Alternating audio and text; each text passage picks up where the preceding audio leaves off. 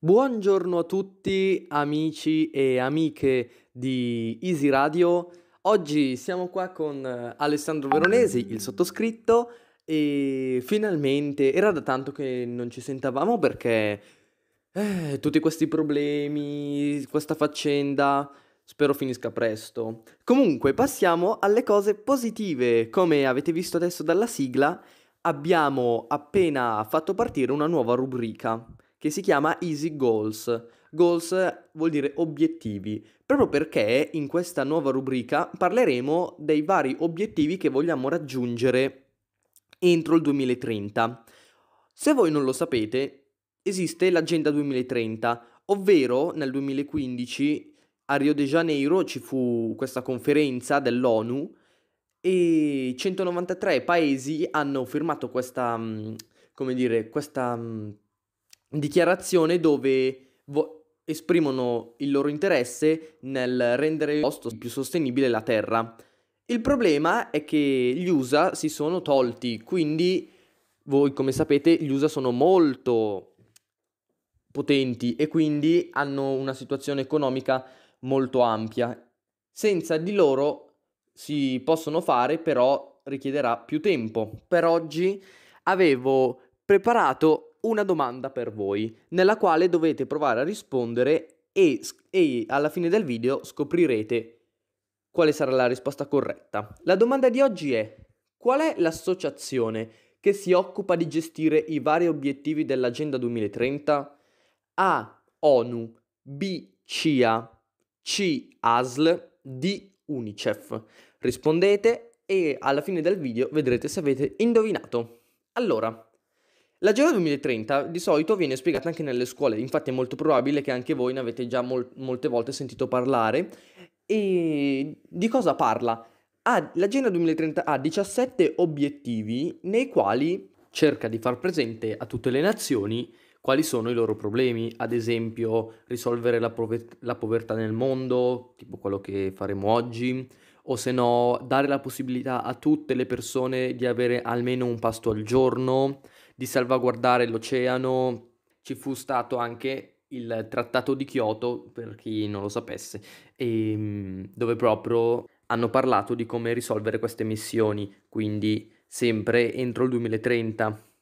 Adesso voi state vedendo due immagini.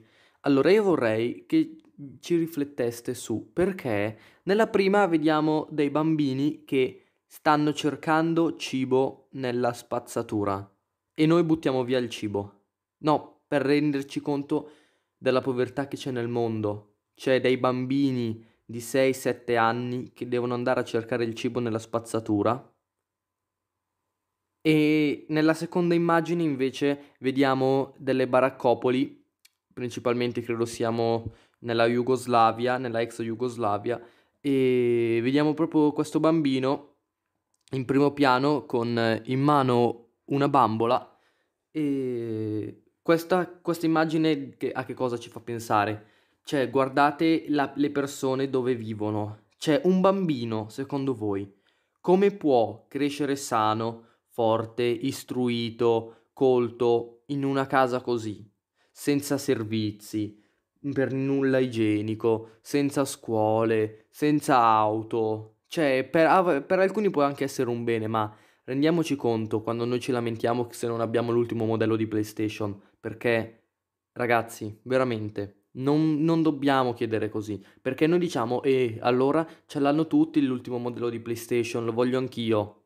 Ma loro non sanno neanche cos'è la PlayStation. Per loro un piatto di pasta è un regalo enorme e noi andiamo a pensare a quello. Secondo me in, in quella situazione dovremmo solo vergognarci. La povertà va ben oltre la sola mancanza di guadagno, di risorse per assicurarsi la vita, una buona vita. Perché nella povertà non è solamente non avere una casa, ma c'è la fame, la malnutrizione, l'accesso limitato all'istruzione e ad altri servizi base. Cioè, se noi lì ci ammaliamo, moriamo. Moriamo no, però quasi, cioè non abbiamo un ospedale. Noi se qua ci ammaliamo abbiamo subito l'ambulanza che arriva e, e, poi ci lamentiamo che arriva 30 secondi più tardi, almeno arriva, là proprio non hanno niente. E quindi veramente ragazzi, in più se volete alcuni sapere alcuni fatti e cifre, 836 milioni di persone vivono ancora in povertà estrema, estrema, non in povertà eh, che han- non hanno solo una persona che lavora, ma almeno una casa in affitto ce l'hanno.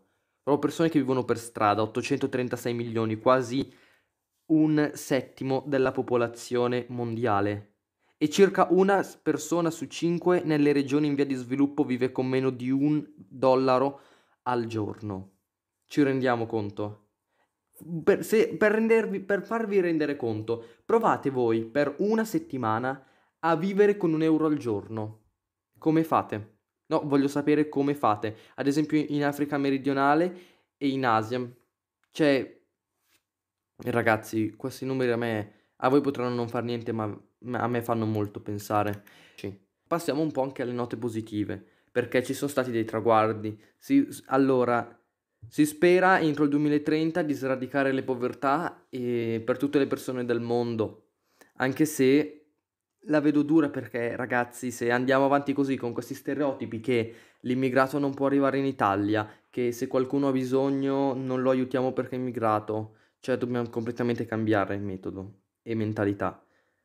Poi un traguardo è implementare a livello nazionale adeguati sistemi di protezione sociale, misure di sicurezza per tutti. I livelli più bassi, ragazzi, non vogliamo farli, and- farli eh, vivere con 20.000 euro e avere, tu- ave- fargli avere tutti la PlayStation, ma i livelli base, fargli avere un tetto sopra la testa, fargli andare a scuola perché è, necess- è una necessità. Una persona non può diventare grande, non può diventare matura senza andare a scuola e avere almeno un pasto al giorno. Noi ci lamentiamo che, che se abbiamo il pasto il cibo fa schifo, quando invece loro per un pasto al giorno, anche una minestra, darebbero, dareb- farebbero tutto quello che gli verrebbe chiesto e speriamo che entro il 2030 riusciamo a far assicurare a tutti gli uomini e le donne, in particolare i più poveri, che abbiano diritti e risorse economiche uguali. Non che l'immigrato non può fare questo e non può fare l'altro. Perché dai, abbiamo tutte le tecnologie del mondo, ma qua non è un problema di tecnologia, è un problema di testa. Ragazzi, spero abbiate capito.